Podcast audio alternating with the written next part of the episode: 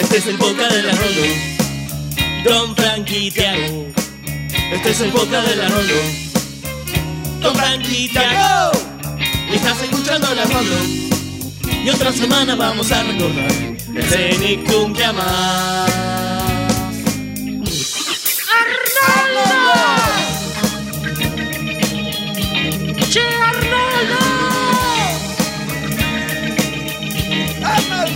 Estás escuchando la Rolo. Después de esto nos va a quedar cabeza de balón. Tiago. Frank, Chablonzar. el Arnoldo Podcast.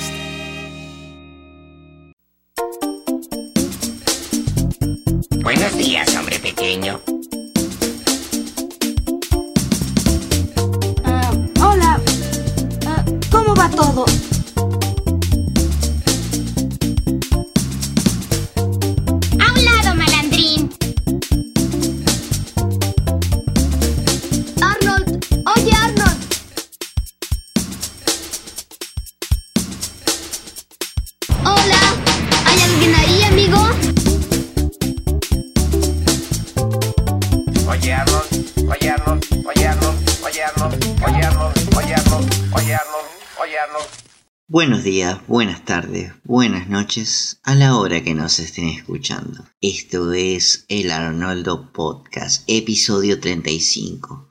Yo soy Tiago y estoy con mi compañero podcastero por antonomasia, el gran Frank. ¿Cómo andas, Frank? ¿Cómo estás, Tiago? ¿Todo bien? Todo bien, aquí disculpándome ante que nada por la larga ausencia, supongo que sabrán entender que eh, esta época del año es complicada para nosotros, si son estudiantes saben de qué hablamos, pero bueno, orgulloso y contento de estar aquí una vez más analizando otro capítulo de Oye Arnold. Qué alegría volver después de dos semanitas. Igual, calculo que cuando estén escuchando estos, eh, yo por lo menos voy a estar siendo bombardeado por algún profesor en un examen. Pero bueno, sepan disfrutar de este momento. Capaz que no, no vuelvo. A ver, yo, esto va a ser el miércoles, voy a estar siendo bombardeado y preparándome para que me bombardeen al día siguiente, así que también. Pero bueno, vamos a olvidarnos un poco del bombardeo y de, de los profesores para disfrutar este rato eh, analizando, como vos dijiste bien, el episodio 35 de Hey Arnold. Y bueno, vamos a empezar con los comentarios del último programa, ya que estamos. A nuestros queridos oyentes, obviamente, los saludamos. Y vamos a empezar leyendo los querés. Eso fue estupendo, hijo. Es una pena que no pueda pasarlo al aire.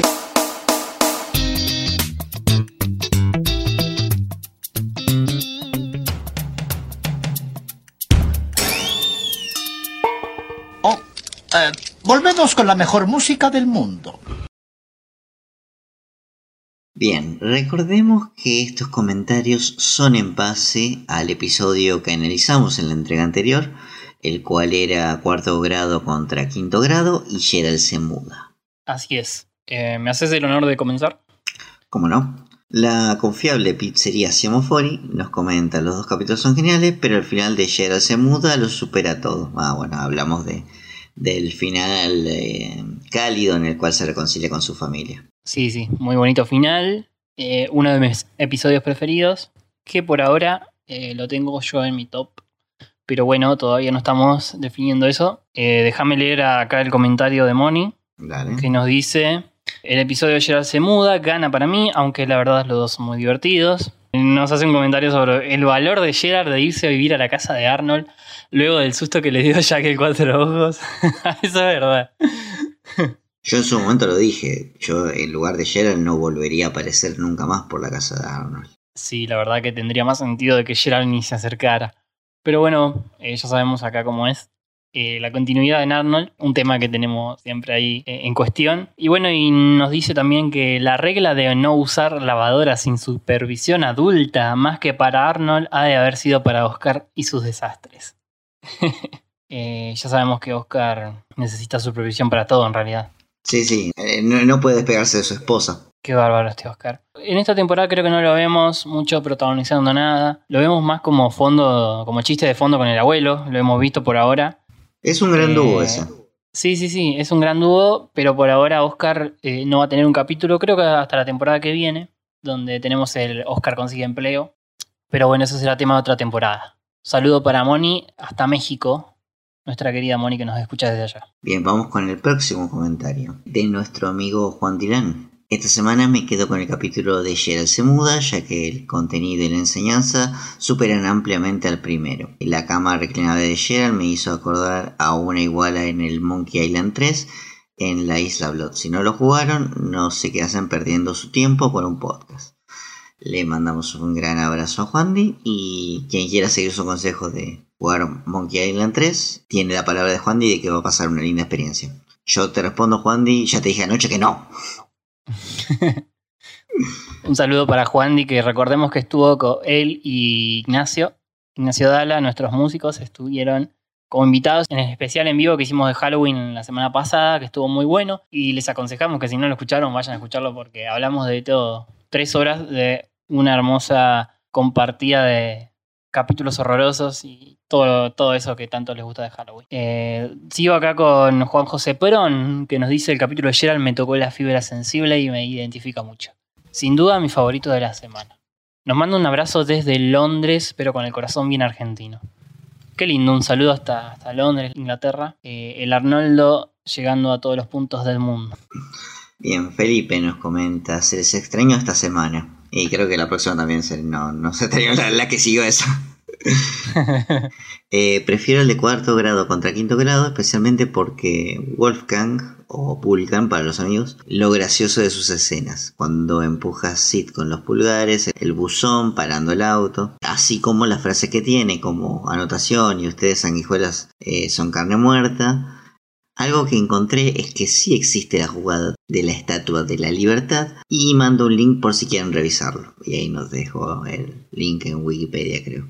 Lo revisé. Básicamente la jugada consiste en fingir que lanzaste el balón, viste cuando sacan el balón, lo tiran para atrás y está el lanzador, que creo que es el mariscal, ¿no? Sí. Y el mariscal como que hace como que la tira para un lado, se la pasa por atrás de la espalda y se la da a un compañero que cruza por al lado para que vaya al lado opuesto.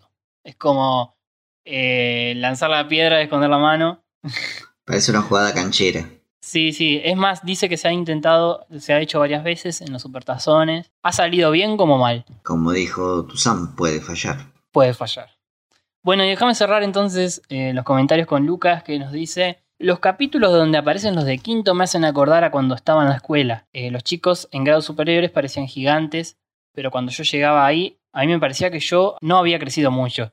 Es verdad, boludo, eso suele pasar mucho. No sé si a vos te pasó. Me pasaba el hecho de que, no sé, eh, en, la en la secundaria sobre todo, entrábamos con 13 años y te parece que los de quinto eran gigantes. Eh, y vos llegabas a quinto y nada, parecías el mismo boludito de hace 5 años. Sí, sí, sí. Es más, me sucede ahora. Yo digo, veía gente de mi edad, eh, 26 años, y decía, ¡fuah! Es como que un adulto hecho y derecho, y me miro ahora y estoy haciendo un podcast. Eh, sí, puede ser, puede ser. Igual hay, que abrazar la edad. Yo estoy bastante conforme con los 30. Sí, sí, sí. eh, es como que las generaciones, creo que lo hablaban el otro día, con Juan y con Dala lo hablábamos, esto de que las generaciones van cambiando y así una persona de 30 en los 90 no es lo mismo que una persona de 30 en los 2020. Para nada. Sí, es verdad, es verdad lo que decís, es muy distinto ser adulto hoy día que ser un adulto antes. eh. hay un cambio generacional y de, contexto importante. Sí, así como ser un niño, como ser un anciano, eh, todo va mutando, va cambiando. Y bueno, y nosotros tenemos que mutar a la siguiente sección, no sin antes eh, agradecer a todos los que comentan. Recuerden que si quieren aparecer esta sección, lo único que tienen que hacer es comentar el último episodio, nosotros lo leemos al siguiente. Y habiendo dicho esto, vamos con la columna semanal. One, two, three. Un, dos, tres, ya. Nena. Así. Muñeco. Oh, vean qué pecho. Qué bonito soy.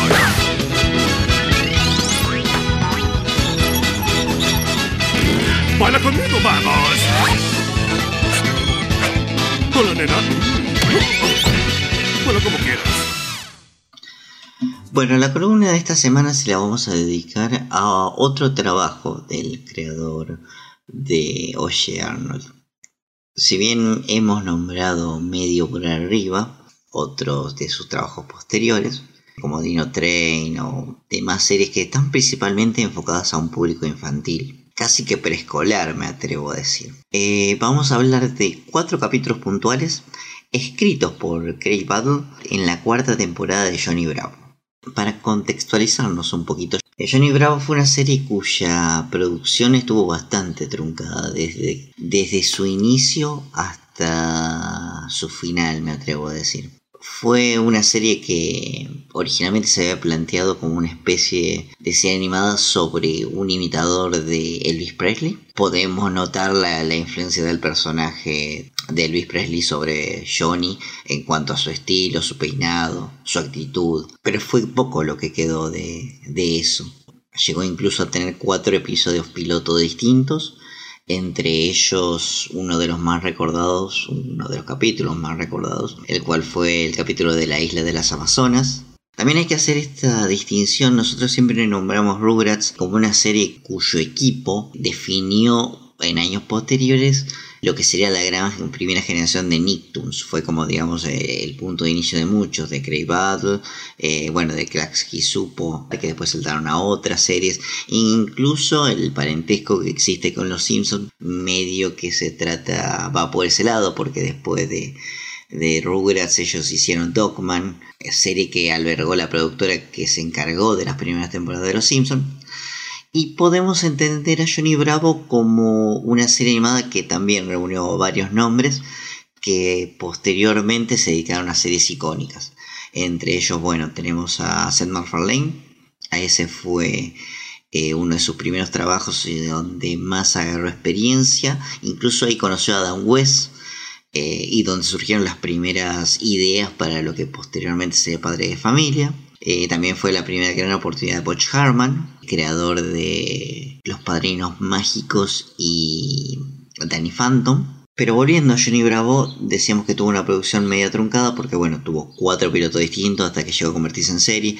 Una primera temporada que es de 13 capítulos nomás del 97, la cual luego de su estreno en la serie fue cancelada fue retomada tres años después sin el autor, sin el creador original, con un rediseño, con un cambio de enfoque. Duró dos temporadas y luego fue cancelada nuevamente hasta que retomó en una cuarta temporada allá por, no creo, no estoy seguro si 2004 o 2007. 2004. 2004. Eh, que ahí también eh, retoma el creador original, eh, los capítulos también adquieren otra dinámica y es esta temporada que alberga los episodios escritos por, por Kate Battle. Vamos a hablar de tres puntualmente, de cuatro puntualmente. El primer problema es de tránsito, donde tenemos el retorno de un personaje de uno de los primeros capítulos, no sé será uno de los más recordados, creo que es de los más olvidados, pero era un personaje que apareció solamente en ese capítulo y esta vez retoma, que era el hombre sensible. Recordemos en ese primer capítulo de la primera temporada de Johnny, creo que es el tercero, Johnny conoce a un macho sensible, que es un hombre que encara mujeres o que seduce mujeres a través de su lado sensible, de su sinceridad. Y bueno, la trama de ese capítulo era este hombre intentando enseñarle eso a Johnny Bravo a través de canciones. En este capítulo, problemas de tránsito, básicamente lo que pasa es que Johnny cruzó en rojo la calle para encarar a una chica y lo arrestan por eso. Tiene dos opciones, pagar una multa de 100 dólares o ir a la escuela de tránsito. Él no tiene dinero, obviamente, así que tiene que ir a la escuela de tránsito, pero hay varias escuelas de tránsito. La escuela de tránsito para crear casas para los indigentes, la escuela de tránsito musical, que es la que termina yendo él, y había un par de elecciones más. La escuela de tránsito musical, lo que, bueno, básicamente aparece este personaje, el macho sensible. La clase es crear una composición, crear una performance y después interpretarla, una canción sobre las leyes de tránsito. Y Johnny ve que aparece una compañera que a él le gusta, y una anciana que también está tomando clases en la escuela de manejo musical le dice la forma de ganarte su corazón es haciendo es ganando el concurso musical una mezcla de cosas que vos decís wow porque a través de un plot que nada que ver te meten en un concurso de musical. El cual deriva con Johnny Bravo haciendo, como él no tiene ningún actitud musical, hace una suerte de hip hop sobre las leyes de tránsito. Un despliegue de conceptos muy dispares que conviven de, de una forma graciosa, honestamente. Después tenemos un capítulo que tiene como invitado especial a Mr. T. De hecho, el capítulo se llama T es por problemas. El plot también es medio extraño. Está Johnny Bravo mirando televisión y de la nada aparece Mr. T. Le dice, vengo, vengo porque respondí tu carta. Y ahí hay un flashback de que Johnny cuando era muy chico tenía un bravucón el cual era el pequeño Timmy, el cual por costumbre simplemente lo empujaba y se paraba arriba suyo. O sea, donde iba aparecía el pequeño Timmy, lo empujaba a Johnny y decía que se siente que yo te empuje, Johnny. Y su ataque final era cuando se mojaba el dedo y se lo pasaba en la oreja. En esa época, Johnny Infante, Johnny de niño, eh, le manda, era fan de Mr. T y le manda una carta pidiéndole que le ayude con un bravucón. Y años después, eh, Mr. T finalmente lee la carta y aparece. Pide disculpas porque dice, me tardo mucho en leer las cartas de mis fans, pero trato de responderlas a todos. Básicamente el capítulo es eh, Mr. T intentando enseñarle a Johnny cómo defenderse de un bravucón que no ve desde su infancia tenemos un tercer capítulo que también lo recomiendo mucho que se llama Volver al futuro. Una obvia referencia a Volver al futuro. El capítulo también comienza con Johnny encarándose a una chica que lo rechaza, lo golpea y lo manda a volar. Eh, cerca de una convención de ciencia ficción, recordemos que en los 90 no eran muy populares y los que acudían eran todos raritos. Tres personajes estereotípicos se cruzan, van caminando o saliendo de la convención de ciencia ficción y atraviesa Johnny por su pelo y por su facha medio que dicen, no, este es obviamente alguien que viene del pasado, muy probablemente de los 60. y para evitar que altere la continuidad del espacio-tiempo, se lo llevan a su casa hasta que se les ocurra una forma de, enviarlo de vuelta al futuro. Cuestión, Johnny se despierta, estos chicos le dicen, no, estás en los 60, quédate tranquilo, no pasa nada. No sostienen la mentira por mucho tiempo y le dicen, no, estás en el futuro, en el siglo XXI. Y Johnny dice, oh, el siglo XXI, por Dios, no puedo creerlo. Eh, el chiste está en que Johnny no entendía cómo funcionaba el, tema de los siglos y creía que genuinamente estaba en el futuro. Eh, es Johnny contra los niños. Los niños intentando destruir la, eh, que no se destruya la continuidad de espacio-tiempo y Johnny tratando de volver al futuro. Digo, volver al pasado a donde pertenece. Esta cuarta temporada también se distingue mucho por cambiar el tipo de, de ideas más cercanas a, a la primera temporada sin tanta bizarreada pero con capítulos de confusiones que se desborden. También me hace aclarar la falta de dos personajes que se integraron en la tercera temporada y que eran detonantes de muchas tramas, como eran Pops y el dueño del local al que iba Johnny, eh, y el Carl, que era el mejor amigo de Johnny, que era también un nada que ver, era como medio nerd. Esos personajes desaparecen por completo en esta cuarta temporada. Y el último que vamos a mencionar es Doble Visión en latino, un capítulo que no, no describe demasiado qué significa, pero bueno, básicamente es Johnny acompaña a su madre a hacer las compras, confunda a su madre con otra señora, eh, la sigue hasta su casa y a través de una confusión él termina creyendo que es hijo de esta otra señora y que además tiene un hermano de 10 años. Mientras su verdadera madre se da cuenta que su hijito desapareció eh, y se desespera por buscarlo vuelve lo mismo, un trama de confusión que terminan en situaciones extrañas. No muy disparatadas, sino muy alocadas como por ahí podría llegar a pasar en la tercera y segunda temporada donde, donde está ausente el escritor original. Hasta ahí voy a nombrar solamente estos cuatro capítulos, vamos a pasar si quieren links para verlos, para que chequen un poquito la influencia que tuvo Craig en Johnny Bravo y si les gustó esta sección podemos retomarla y hablar de otros cuatro episodios. Ahora, si les parece, podemos pasar al primer capítulo de Oye Arnold de esta semana.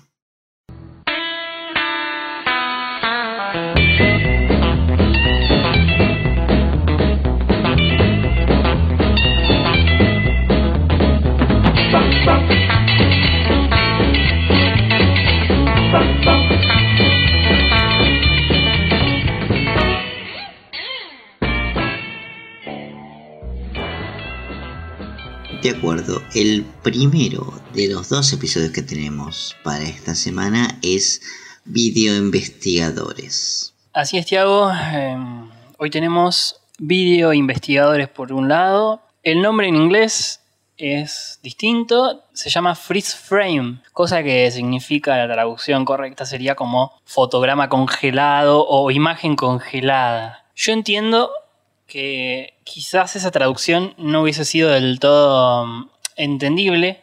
Ahora estamos más familiarizados con lo de congelar la imagen, de poner pausa para, ver tal o cual fotograma, porque convivimos con video todo el tiempo, con YouTube, con, mirando series y todo eso. Pero quizás en la época no estaban, no estaba tan familiarizado con ese concepto acá y por eso pensaron que sería más acorde cambiarlo, ¿no?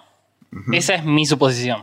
Creo que tampoco denotas, porque acá vamos a ver que tiene como una especie de, de halo de trama detectivesca, que no refleja el, el título original, se ve que querían ver si lo podían reflejar en la traducción. Es verdad, es como que hace más énfasis en lo del video que lo de la investigación. Acá es como que, bueno, vamos a hacer los videos de investigadores y a la goma. Sí, sí, sí, es literal y simple. Sí, está bien. Eh, el episodio en inglés, eh, en inglés y en todos sus idiomas en realidad eh, está escrito por Joseph Pardy. Nuevamente ha estado muy activo esta temporada, ha escrito yo creo que en todos los episodios de 20 hemos encontrado uno escrito por él, así que trabajó mucho durante este segundo año. Y los episodios están estrenados, ya te digo, el 15 de octubre del 97, eh, muy por sobre estas fechas. Así que podemos darle rienda suelta a este primer corto.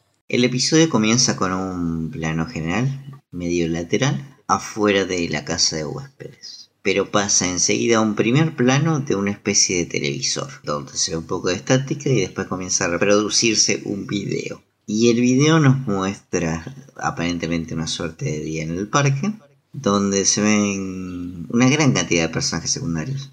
Están Jerry y Phoebe corriendo, están los abuelos ahí sentados, y a lo último tenemos a Arnold presentando una especie de acrobacia que hacen Harold y Stinky, donde a través de un trampolín, un sube y baja mejor dicho, Harold se tira con todo catapultando a Stinky a una pila de hojas. Me gusta ya cómo comienza la onda del episodio. Esto del VHS es algo que no sé, no sé si habíamos visto en Arnold, pero denota la época en la que estamos. Claramente los chicos, la conversación que tienen al principio, como el cable, mover el cable rojo, mover, el cable amarillo. Quizás fuera de contexto no lo entenderíamos bien, pero los que tuvimos PlayStation, por ejemplo, o algún DVD o algo, sabemos para qué sirve el amarillo y el rojo. Yo siempre recuerdo cuando tenía la, la consola más vieja, la Family, eh, no sé si recuerdan, venía con un transformador enorme que se calentaba un montón cuando lo usabas, por una hora inclusive, cuando ni siquiera mucho uso. O sea, alrededor de eso tenía un calor, podrías tranquilamente descongelar un pollo con eso. Eh, y me encanta también que antes tenías que, como, está haciendo, como están haciendo los chicos, para ver eh, la grabación tenían que enchufar la, la cámara la televisión y hoy podés ver todo en la misma cámara. Sí, de hecho Arnold medio que tecnológicamente está bastante bien proveído porque él sí puede. Ahora vemos que lo siguiente que hace después es desenchufarla de la cámara del televisor y enchufarla a la computadora. Eh, Esto es a raíz de que eh, Gerald se da cuenta de que hay un sujeto extraño en la grabación en el fondo, eh, poniendo algo en un árbol. Y es ahí donde, bueno, empieza la curiosidad de los personajes, de nuestros protagonistas, porque quieren ver bien quién es esa persona, eh, qué está haciendo, eh, típica curiosidad infantil. Entonces Arnold la pone en la computadora y le va a aplicar zoom, con una tecnología bastante avanzada, como vos dijiste, para la época, porque tiene tremenda resolución. Sí, sí, además tengo que ser honesto, eh, el programa que usa Arnold me recuerda a Zona Virtual. Me, me recuerda a los programas que mostraban los de Zona Virtual, esa infaz que usa. Sí, eh, los que somos de Argentina obviamente recordamos Zona Virtual de Magic Kids, un programa donde había gente en computadoras, en una ronda de computadoras, donde interactuaban con los televidentes a través de la computadora y de las cámaras, obviamente. Era como una o media hora duraba el programa, donde, bueno, se hablaba siempre de chat, de, de noticias, todas esas cosas bien de, de, los 2000, de principio de los 2000. Eh, obviamente personas de carne y hueso era. Pero bueno, volviendo acá al episodio, ven al sujeto y les da curiosidad ver qué dejó en el árbol porque se ve que dejó un sobre. Entonces, los chicos, que medio que flashan película de misterio, porque Gerald dice, uh, es como estas películas de misterio donde descubrimos un sospechoso y vamos a ir hasta las últimas consecuencias. Sí, sí, sí, ellos ya, ya se armaron la película en su mente. Que también es algo que los chicos hacían cuando éramos más pibes, pero bueno, eh, en el mundo de Arnold funciona esto. Si vos crees que hay una aventura, hay una aventura. Sí. Entonces, pasamos a la siguiente escena en el parque, en el exacto mismo lugar donde hicieron la grabación. No sabemos bien si habrá sido ese mismo día, capaz que sí, pero van y Arnold encuentra el sobre, mientras Gerald lo graba. Y ahí es cuando lo abren y tiene un mensaje que dice eh, Porpoise at 2, 2 o'clock. En español, marsopas a las 2. Y ahí comienza esta aura misteriosa de qué querrá decir con marsopas a las 2. A través de esta frase ellos intentan deducir a qué se refiere el mensaje y medio que llegan a la conclusión de que se trata del parque. Medio que nombran el acuario porque bueno, es el lugar común. Pero dicen no, porque las marsopas las sacaron del acuario, se las llevaron a, a mundo submarino, una clara alusión a, mundo marino. Underwater world, dicen en, en inglés. Ya habíamos nombrado mundo, mundo marino, obviamente, por el episodio del acuario, pero acá dicen que lo llevaron a mundo submarino. Entonces, dice que donde hay marsopas, en realidad en la ciudad ahora, es en el muelle. En el muelle, me parece que es. Una especie de muelle, sí. Así que ahí es la siguiente escena. Sí, los chicos se dirigen al muelle, al parque. Incluso está el matadero, ahí se puede ver de fondo, City Meat. Gerard hace una referencia de que eh, la presencia de ese edificio genera mal olor en el muelle. Y se cruzan con el mismo sujeto que divisaron, que vieron en su video.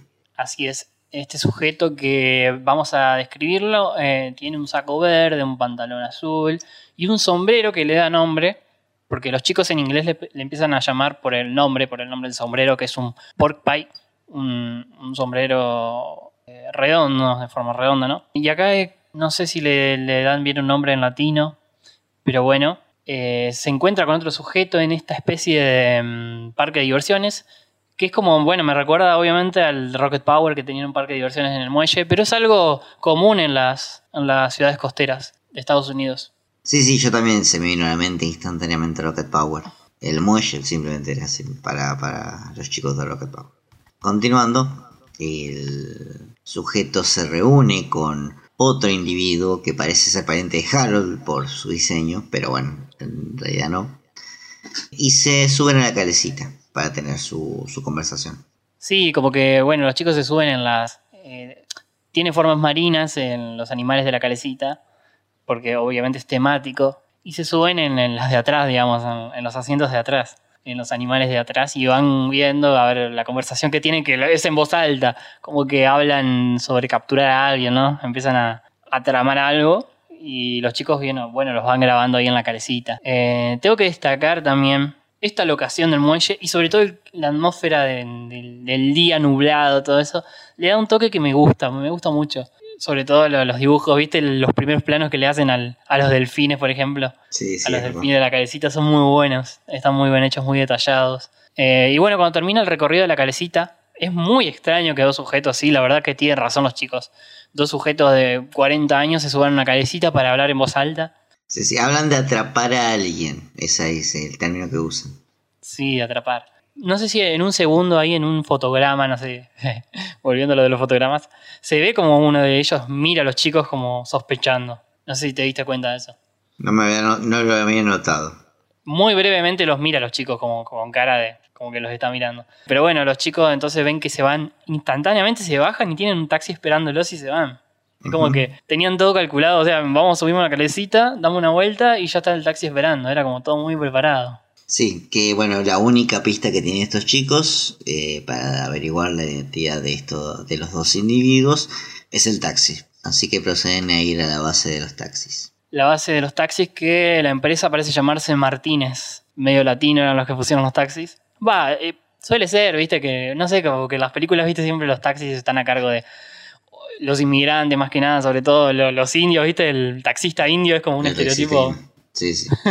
Dec- Decí que no puedo, si no podríamos ir a, Estados Unidos a poner una taxería.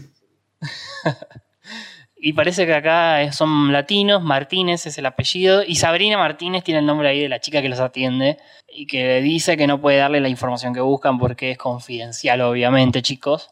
Eh, no pueden andar divulgando datos de nadie, de los, de los pasajeros. Y Gerald intenta su vieja táctica para conseguir información que nunca le funcionó. ¿Te acordás que la había utilizado en, en el capítulo del señor Smith? El señor Smith. Sí, es la de Gerard en realidad, la táctica, que es encarar a la mamacita. No suele funcionarla. no, no. Eh, les termina no dando bola y se va al baño la chica. Y deja la cabina libre con los dos chicos ahí, así que Arnold hace lo que cualquiera haría. Entrar a la cabina y falsificar su voz.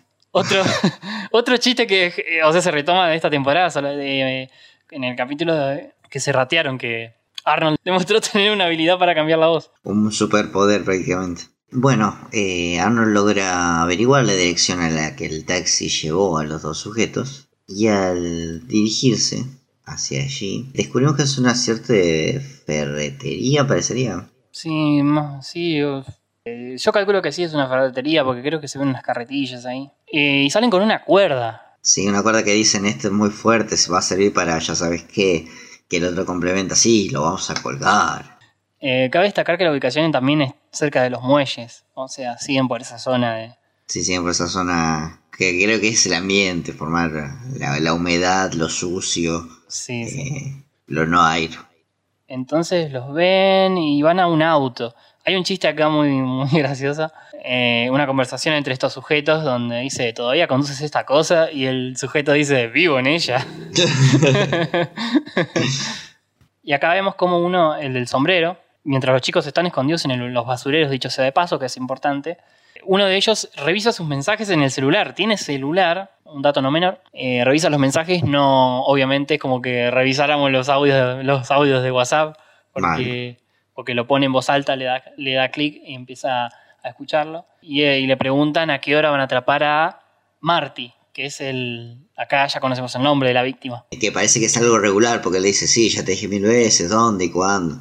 Ahora anótatelo y bueno, le- no se llega a escuchar la respuesta, pero es como que se escucha este dato, de que eh, el socio, hay un socio en particular, cuyo nombre no, no recuerdo bien, pero dice, lo llama cada tanto porque no se acuerda dónde, el, el horario ni el lugar donde van a atrapar a Marty. Ese es un dato de vital importancia para, para el capítulo. Eh, dice, lo vamos a atrapar a las 7 de la noche, 7 de la noche, 7 de la noche, grita.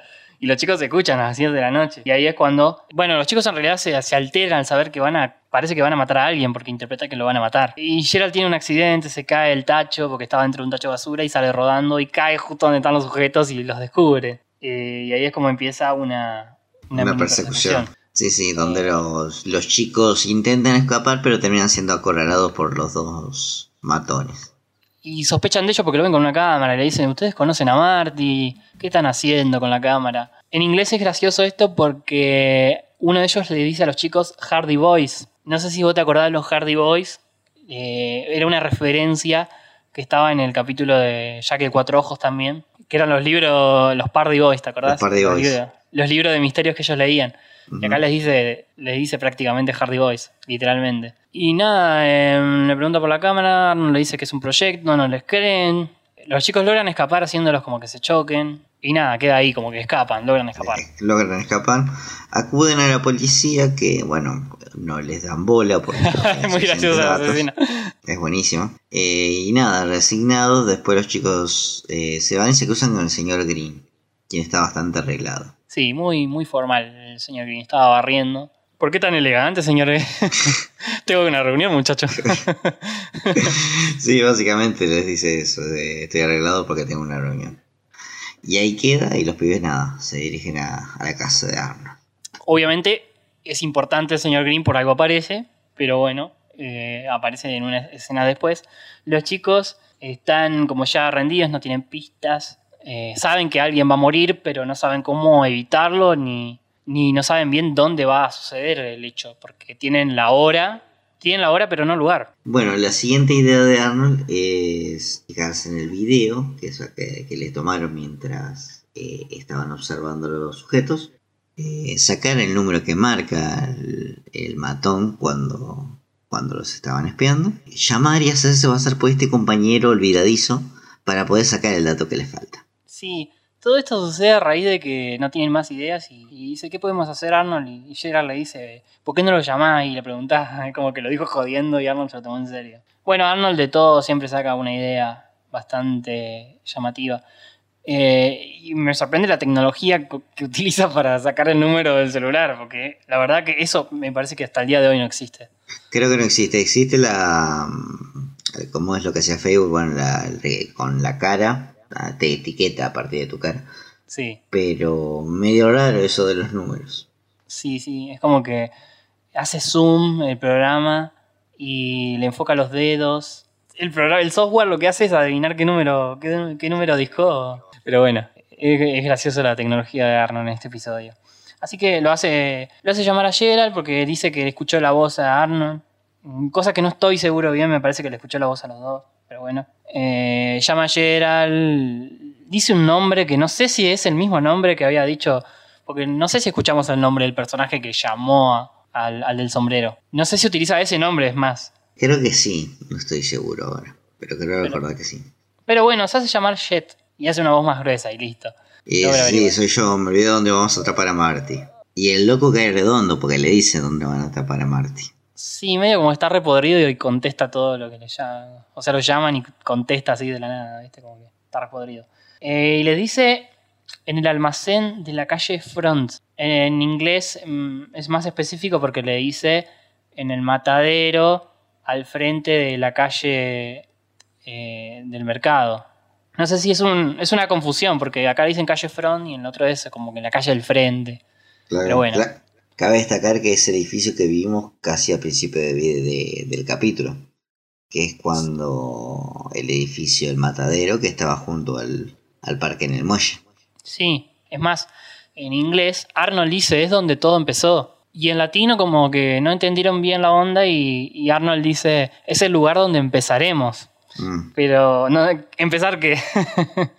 Ya empezaron hace rato, pero bueno, como que malinterpretaron ahí el mensaje. Eh, y dice algo como que le quedan 15 minutos antes de las 7. Eh, así que salen corriendo hacia el puerto, que no sabemos si queda lejos o cerca, pero bueno, ellos van. Ellos van y ahí se encuentran con, con un personaje en particular. eh, que es el señor Grimm. Nuevamente, sí. Se encuentra el señor Grimm que está con un papelito, se ve con una carta de recién recibida. Y bueno, vestido de forma elegante. Que elegancia la de Francia. Qué elegancia la de Francia. Eh, los chicos le advierten que va a pasar algo, algo malo, le pasará a un tal Marty ahí adentro, que no entre. Y qué coincidencia, yo me llamo Marty. Le dice, soy el único Marty que conozco. sí.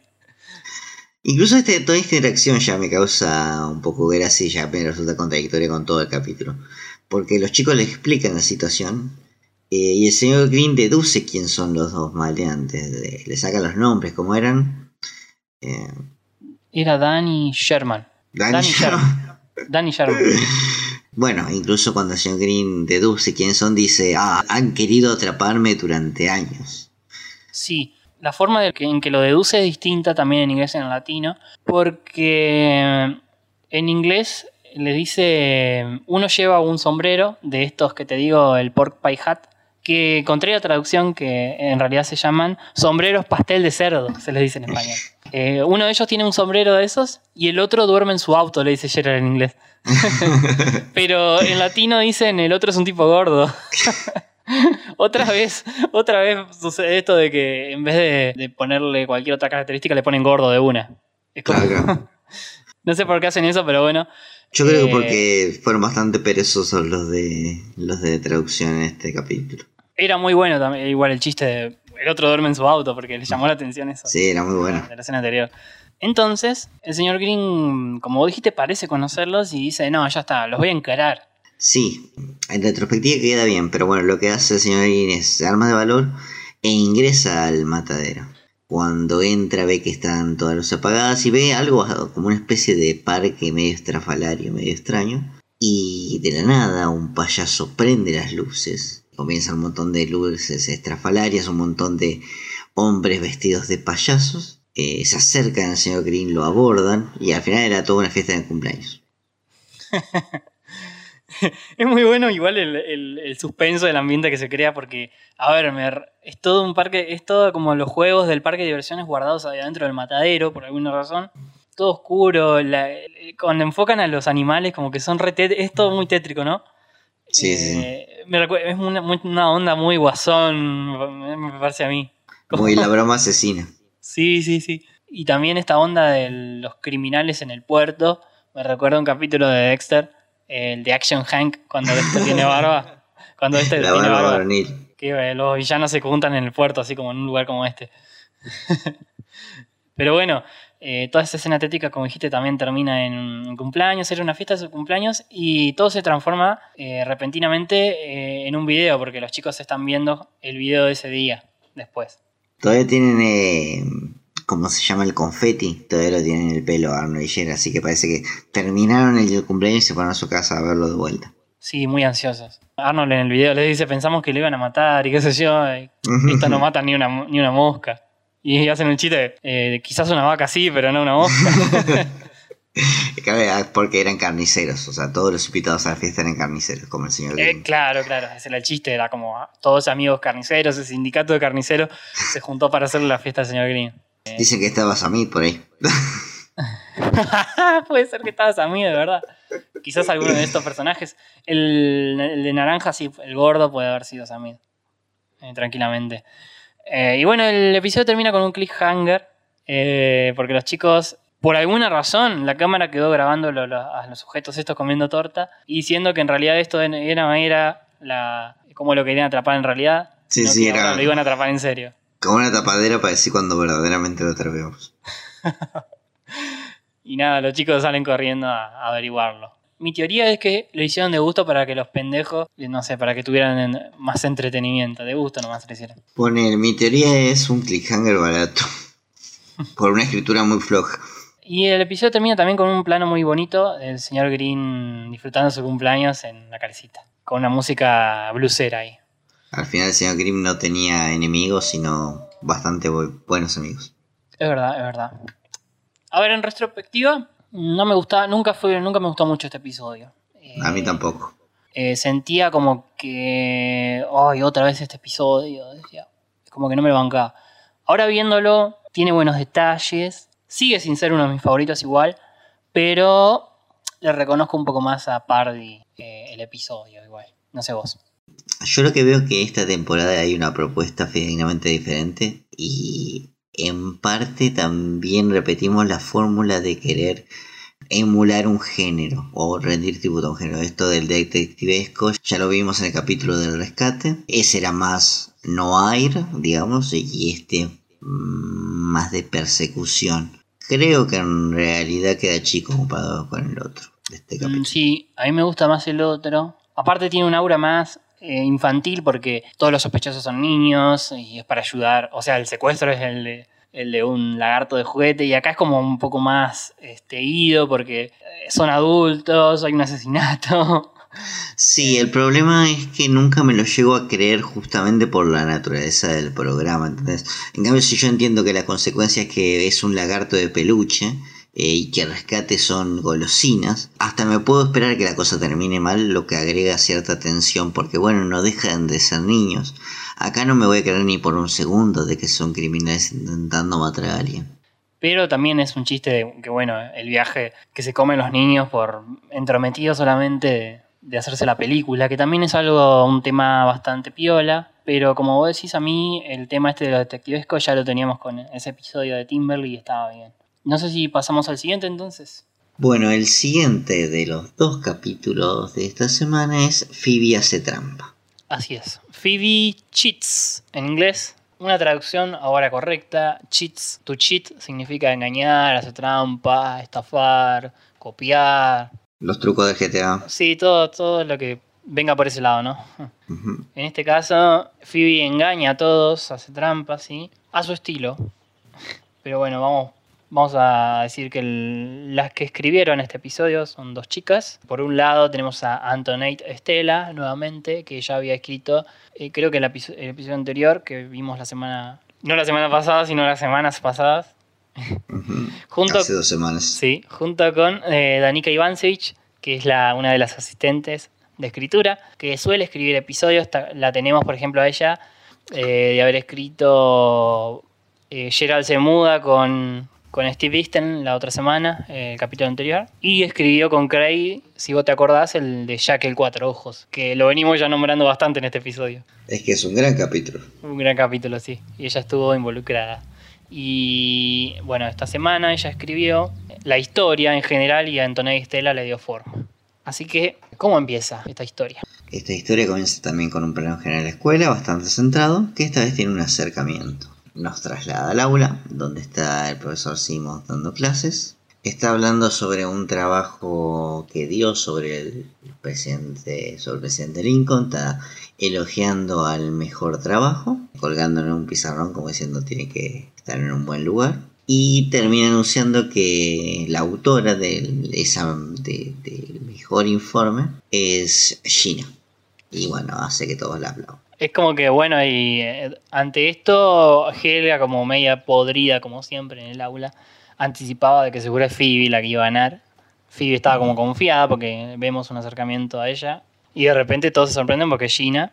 Eh, y Phoebe como medio como que le choca que haya sido Gina. Sí, sí, sí, Phoebe no, no se banca el segundo puesto. Así es. Helga le dice, "Mm, bueno, parece que estás medio flojeando, le dice medio como que te estás viniendo abajo. Cosa absurda porque Phoebe demuestra a todo momento siempre ser la más inteligente y bueno, no puede ser mejor en todo. 24-7, Papu. Bueno, al parecer ella piensa eso y Helga la cargosea con esto porque se la conoce y sabe que Phoebe eh, siempre quiere ser la mejor en todo. Eh, y acá el señor Simmons va a anunciar los alumnos del mes, que parece que es como que es una premiación que se, se suele hacer esto en las aulas estadounidenses de premiar el mérito, ¿no? De, de- con estrellitas, ¿te acordás del capítulo de Esponja? Cuando sí, sí. está en la escuela de botes y le daba una estrellita por cada, o qué sé yo, medallas o esas cosas. Eh, y acá parece que reconocen a los alumnos del mes. Que eh, no- ninguno de ellos es Phoebe. Es Gerald, es Harold y es Nadine. Y Phoebe otra vez se ve trastocada. Sí, a esto le sumamos que Simmons anuncia una especie de concurso barra tarea de poesía. Eh, Y además muestra un premio que compró, un trofeo para dárselo al que mejor poema escriba. Y Helga, es todo como siempre una interacción entre Helga y Phoebe ante lo que dice el señor Simmons.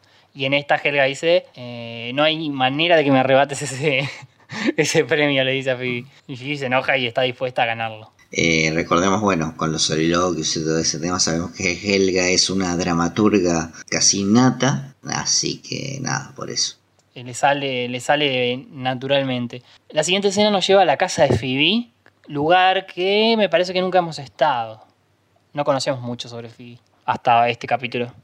No, la verdad que no. Vemos que está intentando escribir un poema, pero no, no le estaría saliendo. Y también tenemos que Helga está más o menos en la misma situación, porque en su habitación está intentando pensar en un poema. Nada más que bueno, ella es más caótica, así que hay libros y papeles tirados por todos lados. Sí, es todo un artista. Eh, se tira en la cama hasta que ve una foto de Arnold y se inspira. Dice su soliloquio como le sale. O sea, ve a Arnold y automáticamente le salen todas las. vomita todas las palabras. Y le terminó gustando, así que lo anotó. Eh, creo que dice algo como mi, mi cebra de rizos dorados. ¿No? ¿Cómo? Es muy gracioso. Rizos, oro como maíz, dice algo por el estilo. Sí, también dice algo como una especie de susurro, un nombre que no me atrevo a pronunciar, algo por el estilo. Como se comienza a que se da cuenta que se mandó alto, alto verso y lo anota. Mientras que Phoebe sigue con su bloqueo creativo. No, no, no es muy buena para eso, ella es un poco más pragmática. Entonces ve un, tiene un libro de poemas ahí y lee uno, uno al azar, le gusta y piensa, tengo que ganar. Y hace lo que cualquier Nick haría. de verdad. Se roba el, el poema y lo presenta como propio. Exactamente. Le hace una, la, la, la niquea. Sí, me encanta su nivel de persecución porque, a ver, ella cierra las ventanas, apaga las luces, eh, vigila la puerta, como si fuera a aparecer alguien que se dé cuenta que ella está copiando. En realidad, a fines prácticos, está solamente copiando lo que dice en un libro a su hoja, Sí. pero igual está perseguida. Sí, sí, está perseguida. eh, es algo muy transgresor para ella, ¿no? Mm, que, no- sí, sí, que siempre es correcta. Eh, me gusta porque vemos también un poco el hogar de Phoebe, vemos sus raíces japonesas, se denota en el diseño de la casa por dentro, en la decoración también. Y se juega también un poco con el origen de Phoebe. Ahora vamos a ver después más adelante. Y nada, seguimos en, al siguiente día en la clase, parece que, bueno, o cuando fuere que tendrían que entregar el trabajo, el señor Simmons apasionado, enamorado, conmovido.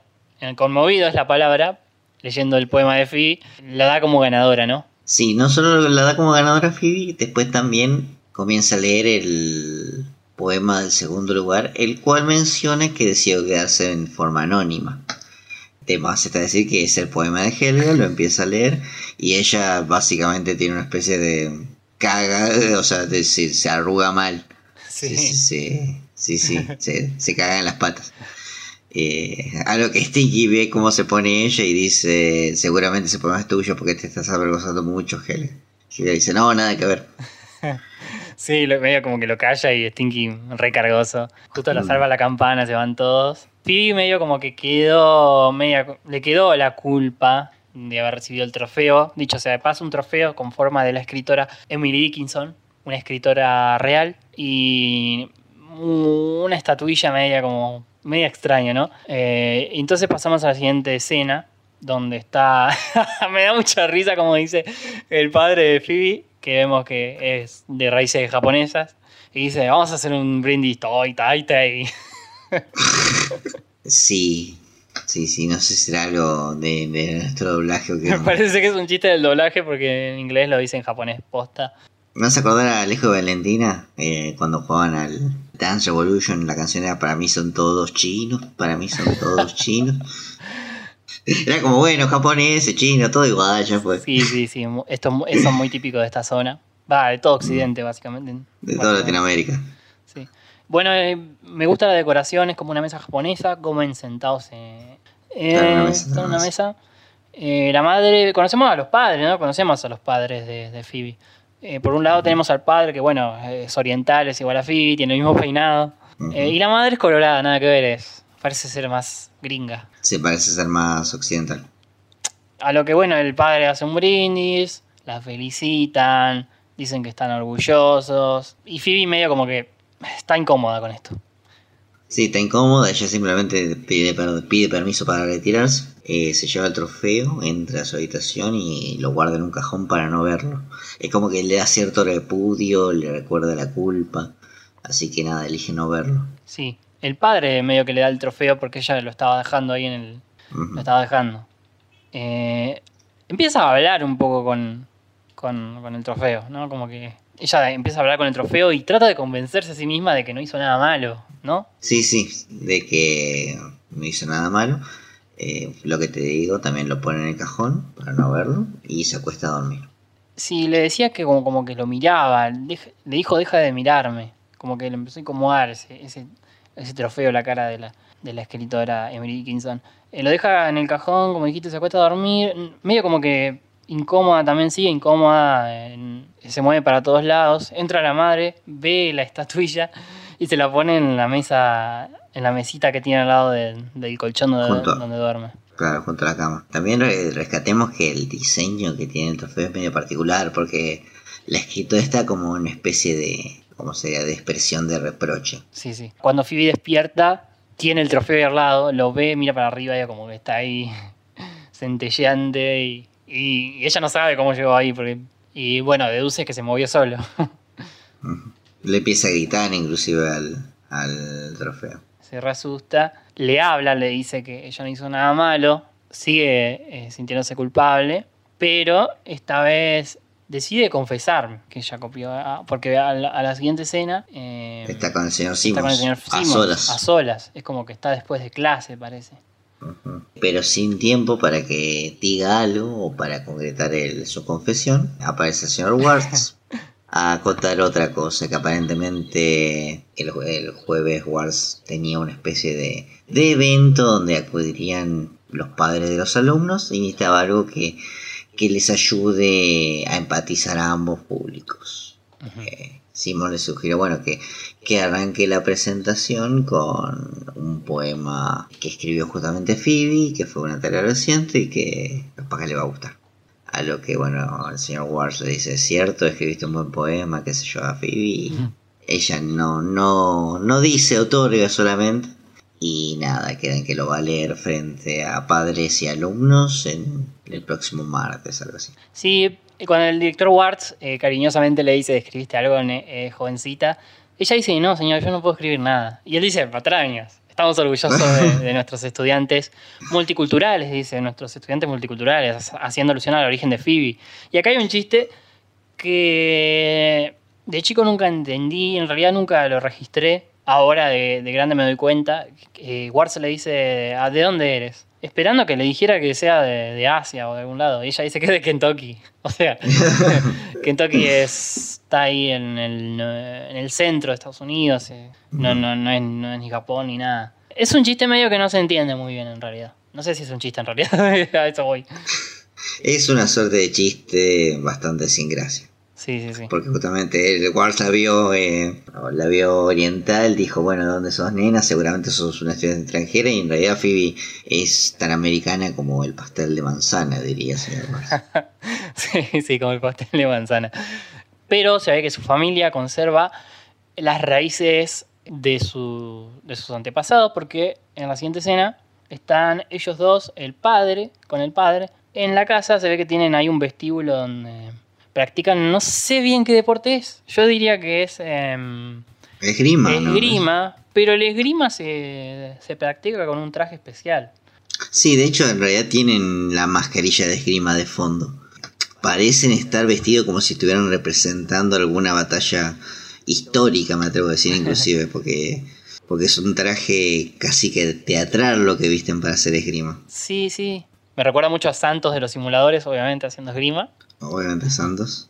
Eh, Eh, el vestido de la novia, Inigo Montoya. You killed my father, prepare to die. de verdad. Eh, pero bueno, eh, eh, la discusión radica en que están practicando. El padre dice que. Ella dice que lo tocó porque el deporte consiste en tocar al otro. El primero que lo- al primero que lo tocan pierde. Phoebe dice que lo tocó, el padre dice que no. Eh, es como- es al revés, el padre dice te toqué y te gané y Phoebe dice no. Y el padre dice yo estoy muy seguro que sí y ella dice yo estoy muy segura que no. A lo que el padre dice bueno si vos decís que no debe ser así puesto que confío en ti Phoebe. Claro. Y ahí ella se enoja y dice ¿por qué todos confían en mí? Porque todos esperan que yo sea honesta, algo así Sí. y hace un berrinche y sale, sale por la puerta. Sí, sí. Justo pasa la madre que siempre está de fondo haciendo sus expresiones y la- se nota preocupada. Eh, medio en un papel parecido a, a la madre de Gerald en el capítulo anterior, del capítulo anterior que analizamos. Medio como de fondo vemos cómo reacciona a lo que le sucede a su hijo, en este caso a su hija. Eh, va preocupada al baño. Cabe declarar, tremendo baño tienen en la casa de Phoebe, boludo. Sí, sí, podría vivir yo en ese baño tranquilamente. Es muy, es como así, es totalmente japonés el baño, tiene ahí como un jacuzzi donde sale el agua como en una cascada. Phoebe se está bañando con ropa. eh, Sí, ya decadencia total Phoebe. Sí, sí, y no sabe qué hacer. Y pasamos a la a una escena tormentosa. eh, a la misma noche, no se puede, no puede conciliar el sueño, Phoebe, eh, la tormenta ayuda para el clima de terror que se le quiere dar, de suspenso a todo esto, y ella empieza a escuchar que habla la estatuilla. Sí, sí, voces que vienen, provienen de la estatuilla. No es muy elocuente, solamente le dice una y otra vez tramposa. Exactamente, tramposa, tramposa, sé que existe trampa. Eh, acá no sabemos si es la mente de Phoebe la que le juega el mal pasado de posta el trofeo está embrujado. Creemos, cre- queremos creer que es todo está en la mente de Phoebe. Eh, Yo creo que tiene que ir a los psiquiatras, Phoebe. Y posiblemente en, en una escena bastante bien lograda por la tormenta, con todo el juego de luces, todo, Phoebe le arroja su arbolito enano. Eh, ¿Cómo es que El se llaman? bonsai. Bonsai, su bonsai. el bonsai, eh, y logra romper la... El trofeo en realidad lo despega de la base simplemente. Sí. Y al otro día mm, va y lo entierra en, en el, en el parque, en la arena. Sí, en, en el enero, para no tener que volver a verlo. Pero casualmente, como quien no quiere la cosa, aparece un nene, pisa la arena, en una, en una, en una secuencia muy dudosa, porque a ver, ¿cómo, ¿cómo haces que una estatua de la arena salga volando así? Siendo justos, igual Phoebe no buscó el mejor lugar del mundo, porque como que los areneros juegan todo el tiempo los Phoebe y evidentemente lo iban a encontrar. Sí, sí. La manera en que lo encuentran no es muy realista porque sale volando el trofeo, lo encuentra justo Arnold y Gerald. Y dicen, che, esto es de Phoebe. ¿Cómo se acordaba Arnold No. del trofeo? Yo ni me acordaría del trofeo, la verdad. Más siendo que Arnold y Gerald no le deben haber dado mucha bola al concurso de poesía porque no parece ser una afición de ninguno de los dos. No. Pero bueno, dicen, este es de Phoebe, vamos a llevárselo a la casa. Phoebe, mientras, en una escena como para decorar un poco, se va a comprar un helado. Me encanta porque tiene un hambre. Y el chiste ahí medio visual es que saca el papel y lo deja ahí. El... El heladero como mira, como, che, sucia de mierda, deja el papel acá. Sí, sí, Y dice, ah, bueno. Sí, sí, no dio bola. Y bueno, nada, Phoebe va, vuelve a su casa y nada, parece como más tranqui, más relajada. Termina de comer helado, tira el palito ahí nomás. Sube y cuando entra a su habitación está nuevamente el trofeo eh, esperándola. Sí. Y, y hay rayos de vuelta, ¿viste? Como que. Pero eso ya Sí, es la mente de Phoebe, me parece. Hay rayos eh, y, la, y la expresión de la estatua la mira fijamente, sentenciándola de vuelta porque hizo trampa. Así que Phoebe termina discutiendo. eh, la madre toca la puerta porque la escucha gritar, porque Phoebe está hablando sola gritando. Eh, le dice, no pasa nada, mamá. Y dice, ¿ves? Ahora le mentí a mi madre. Sí, sí que creo que enuncia algo como que tengo que hacer para que te detengas. Así que nada, eh, Phoebe se decide a ponerla en su base y terminar con todo esto de una vez. Sale por la puerta con la estatua, la estatua dice, hey, ¿a dónde me llevas? Y acá tenemos eh, un audio para escuchar de el momento que tiene Phoebe confesando. ¿Te parece si lo escuchamos? Vamos a escuchar. No es mi poema, lo copié de un libro. Y es que deseaba tanto ganar. Comprendo. ¿Entiendes la gravedad de lo que hiciste, Phoebe? Sí, señor, fue terrible. ¿Por qué era tan importante para ti que decidiste hacer trampa? Extrañaba ser la mejor, señor. Como siempre lo había sido. ¿No crees que se espera más de ti, además de ser la mejor y de ganar trofeos? Yo realmente no sé, señor. Pues yo creo que sí. Pero aun cuando no seas la mejor en todo, no debes sentirte mal. Tendrás que escribir un poema acerca de eso. Mientras tanto, aún tenemos lo de la lectura para la apertura. Sin más que agregar, quiero presentarles a la señorita Phoebe Heyerdahl, que nos leerá un poema. Este fue el mejor poema de nuestra clase. Todos los días de la semana escribo un nombre que no me atrevo a decir. El muchacho de los cabellos dorados, mi amado, mi desesperación. Un final que me gusta la resolución, porque bueno, inevitablemente eh, Phoebe termina confesando. Me gusta el concepto que tiene Simon de sentencia. Sí, eh, está bueno el mensaje eh, porque no siempre tenés que ser la mejor, no, no es necesario. Y bueno, y el castigo obviamente toma esto de Helga, porque por algo estaba eso del poema de Helga y lo termina usando como un chiste, porque lee ante todo el auditorio el chiste de Helga y Helga se desmaya al final, como que termina con Helga desmayada. Porque... Sí, termina siendo un poco obvio. O sea, si Phoebe no, no sabía que, que a Helga le gustaba Arnold, después de leer ese, ese poema, como que no, no queda demasiado a la imaginación. Nada, nada, todos sabemos que Phoebe sabe y que nunca lo va a confesar. Pero como te digo, me gustó el mensaje, me gustó... El capítulo me gusta, me gusta, me gusta. Tampoco es de mis preferidos, debo decirlo, pero me gustan que conozcamos un poco más de Phoebe. Sube un poco el nivel a lo estrafalario igual. Era. no lo veíamos hace rato eso. Eh, ya Phoebe sigue escuchando voces de culpa, eh, voces bastante crueles, honestamente sube un poco el nivel. Sí, sí, sí, sí. Es un experimento que no, no me parece del todo malo, pero tampoco creo que haya resultado 100% bien. Tampoco hacemos tan negativo. Mm, Em, así que nada, si querés pasamos a, a la trivia de esta semana. Pasemos a la trivia de esta semana, que ya había bastante abstinencia de trivia.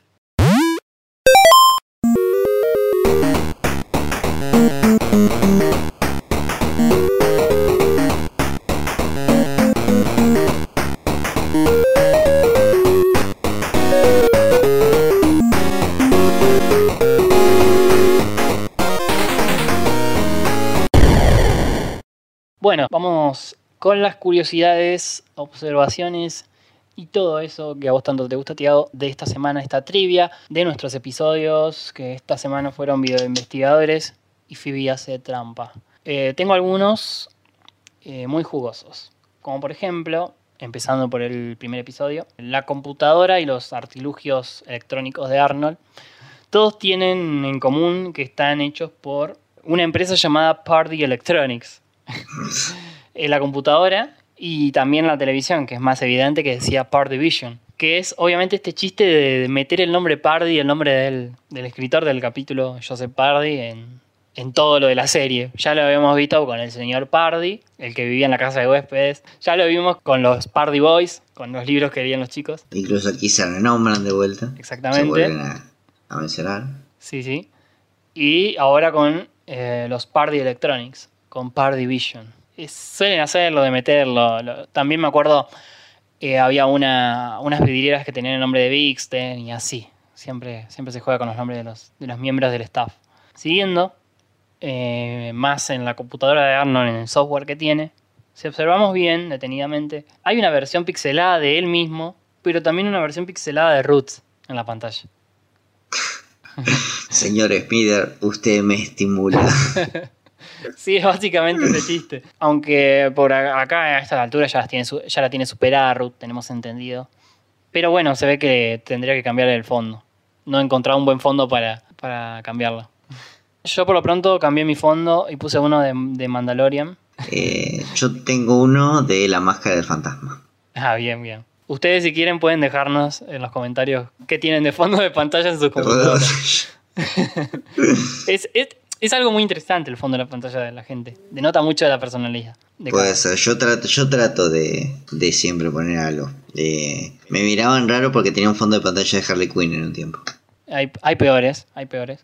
Eh, yo trato de poner que sea un solo personaje con un fondo medio para ver bien los iconos, ¿viste? Porque si pones algo muy detallado es como que te termina obst- obstaculizando la vista de los, de los iconos en la pantalla, de los accesos directos. Claro, cuando tiene mucho, muchos colores en realidad. Sí, sí, sí. Así que trato algo que sea como medio fondo negro, amigable para la vista, digamos. Pero bueno, siguiendo con la trivia, eh, en la calecita, en la calecita, en el carrusel, no sé cómo se le dice en otros países a la calecita, acá le decimos calecita. Eh, en las traducciones, ¿cómo le dicen en el doblaje siempre? Carrusel, Carrusel, carrusel. carrusel, sí. Hay animales marinos, temáticos. Aquellos son las marsopas. Me encanta que sean marsopas y no delfines. Las marsopas son parientes de los delfines, pero más chiquitos. Están menospreciadas las marsopas. Están infravaloradas. infravaloradas. Infravaloradas. Sí, bueno, y los otros animales que vemos son los cam- un camarón, unos pulpos, unos delfines también, y tortugas marinas como mandíbulas, y unas morsas, que es donde se suben Arnold y Gerald. Después vamos con los personajes, estos personajes sospechosos, que son Dan y Sherm, como los nombró el señor Grimm. Por un lado tenemos que el actor de voz de, de Pork Pie, del señor del, del gorro, en inglés es Clancy Brown, mejor conocido por hacerle la voz a Don Cangrejo. Y también le hizo la voz al vicedirector de Rugrats, ¿te acordás? Eh, ay, no me acuerdo cómo se llamaba. De Rugrats Crecido, ¿te acordás? Ah, de Rubén- eh, Campamocho. Campomocha. Campamocho. Sí, sí, sí. Sí, sí, sí. Y también le hizo la voz a Alex Luthor en algunas en algunos dibujitos de DC. Supongo que la Liga de la Justicia y Liga de Justicia Limitada, la de Superman, que son las más La de clásicas. Superman, sí, la de Superman. Tengo anotado. Eh, mientras tanto, del otro personaje que se llama Cher, podemos decir que el nombre se toma de uno de los artistas del show, de los dibujantes, que se llama Sherm Cohan. Eh, Seguimos con esto de los nombres, del staff. Ya entendimos que les gustan mucho sus nombres. que joder con eso. Chistes internos. Em, yendo con el capítulo de Phoebe. A ver, Phoebe dice ser siempre la primera, pero eh, recordemos el concurso de deletreo, donde ella ni figuraba. Figuraban a Arnold y Helga como los mejores del deletreo. Es verdad, es verdad. Así que ahí hay medio como un ¿Cómo sería? ¿Hueco, hueco argumental? hueco argumental, sí, no sé. Eh, no se tuvo mucho en cuenta eso. Igual, en la primera temporada vemos que Phoebe era más que nada la compañera de Helga, nada más. Acá recién, em- sí, acá recién empezamos a verla un poco más como persona. Sí, tiene intereses propios también. Claro, claro, tiene intereses propios. Sobre los padres de Phoebe, que lo vemos acá por primera vez. Es la primera vez que los vemos, sí, sí, es verdad, eh, con diálogo. Y lo vamos a ver solo una vez más, hablando a ellos. Después de fondo solamente. Que va a ser en el episodio del pequeño problema de Phoebe. Ahí recién van a volver a hablar. Que es uno de los últimos. Es más, es el último que se estrenó de Arnold, ese episodio. Wow, ¿cómo? O sea, el último en ser transmitido. Exactamente, en el 2004, el Packard del abuelo y el pequeño problema de Phi fueron los últimos en ser estrenados, transmitidos, digamos, en el 2004 allá. Yo ya te advertí, cuando lleguemos a ese capítulo, yo no voy a estar pasado. Tenés que conseguir a alguien que te ayude a. Pero el Packard del abuelo es muy bueno. El Paca sí, el Paca de Dragón es muy bueno, voy a estar en ese, pero el pequeño problema es no voy a, reseñar un capítulo basado en un pedo, por amor a la vida. Sí, sí, ese capítulo es medio como que. medio polémico. Pero bueno, volviendo a los padres de Phoebe, el padre de Phoebe, Thor de voz del padre de Phoebe, es George Take, o Take, o Take. Para mí es Take. Eh, pero George Take eh, es mejor conocido como Hikaru Zulu, que es uno de los personajes en eh, Viaja a las Estrellas, de las películas. Ajá. es sí, el, oriental, digamos. Eh, también ahora es homosexual.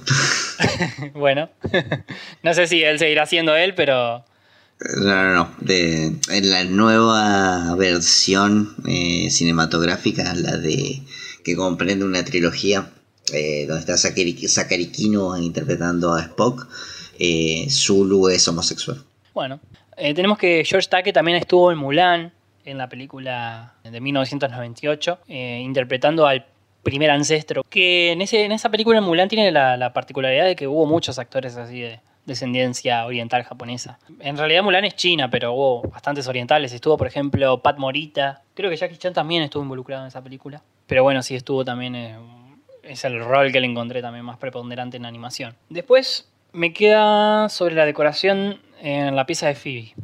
Tenemos una placa que dice Carpe Unum, que es una parodia de este de Carpe Diem, Carpe Diem. Carpe, Carpe Diem, Sí, sí. Hakuna Matata. Claro, claro. Que es esa frase que significa mm, eh, eh, como vive el día, algo así, ¿no? Ujú. Disfruta el día, no sé. Eh, Disfruta el momento. sí, sí. Algo así.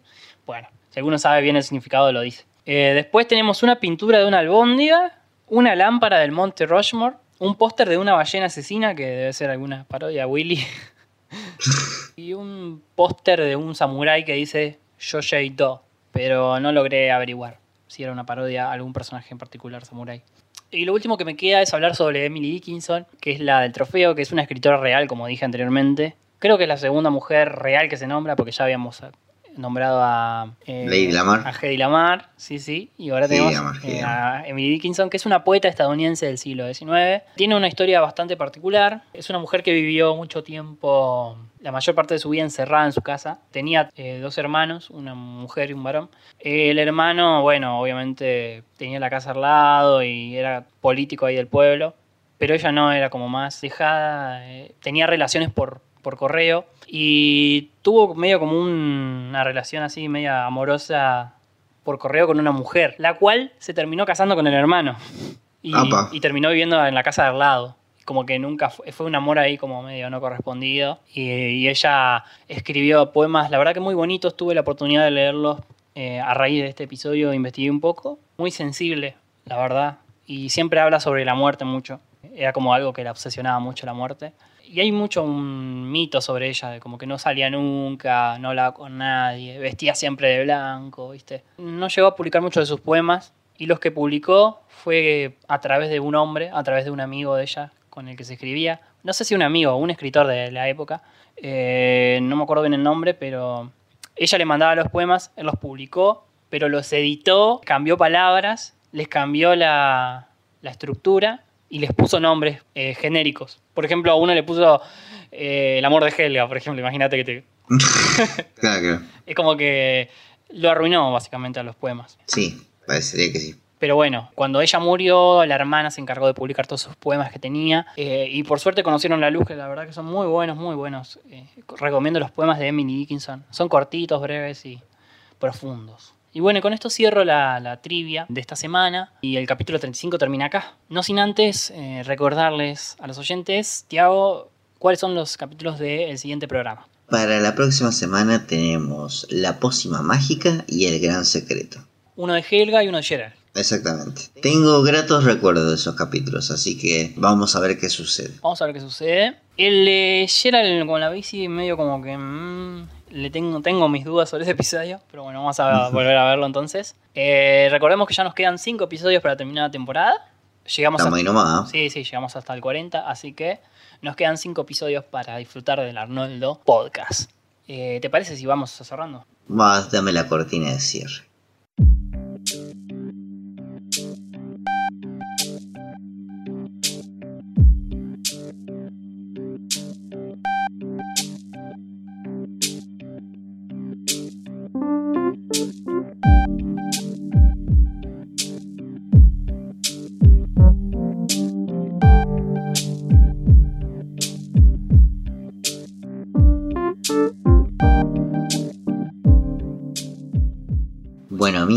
Bueno amigos, esto ha sido todo por esta semana.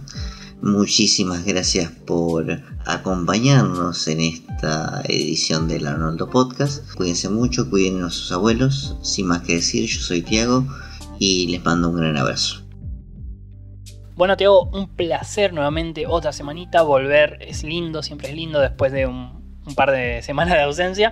Esperemos que no se repita gracias a ustedes por bancarnos siempre, por la paciencia que nos tienen. Recordemos que esto lo hacemos con mucho amor y siempre estamos dispuestos a hacerlo mientras tengamos el tiempo. Recuerden que pueden seguirnos en nuestro Instagram más que nada, donde ahí pueden seguirnos en el punto Arnoldo. Tenemos Twitter también en Arnoldo Podcast. Pueden escucharnos además de YouTube en Spotify, en Anchor. Y sin nada más que decir, me despido hasta la semana que viene. Recuerden lavar sus vallas antes de comerlas y volar siempre hacia el sol.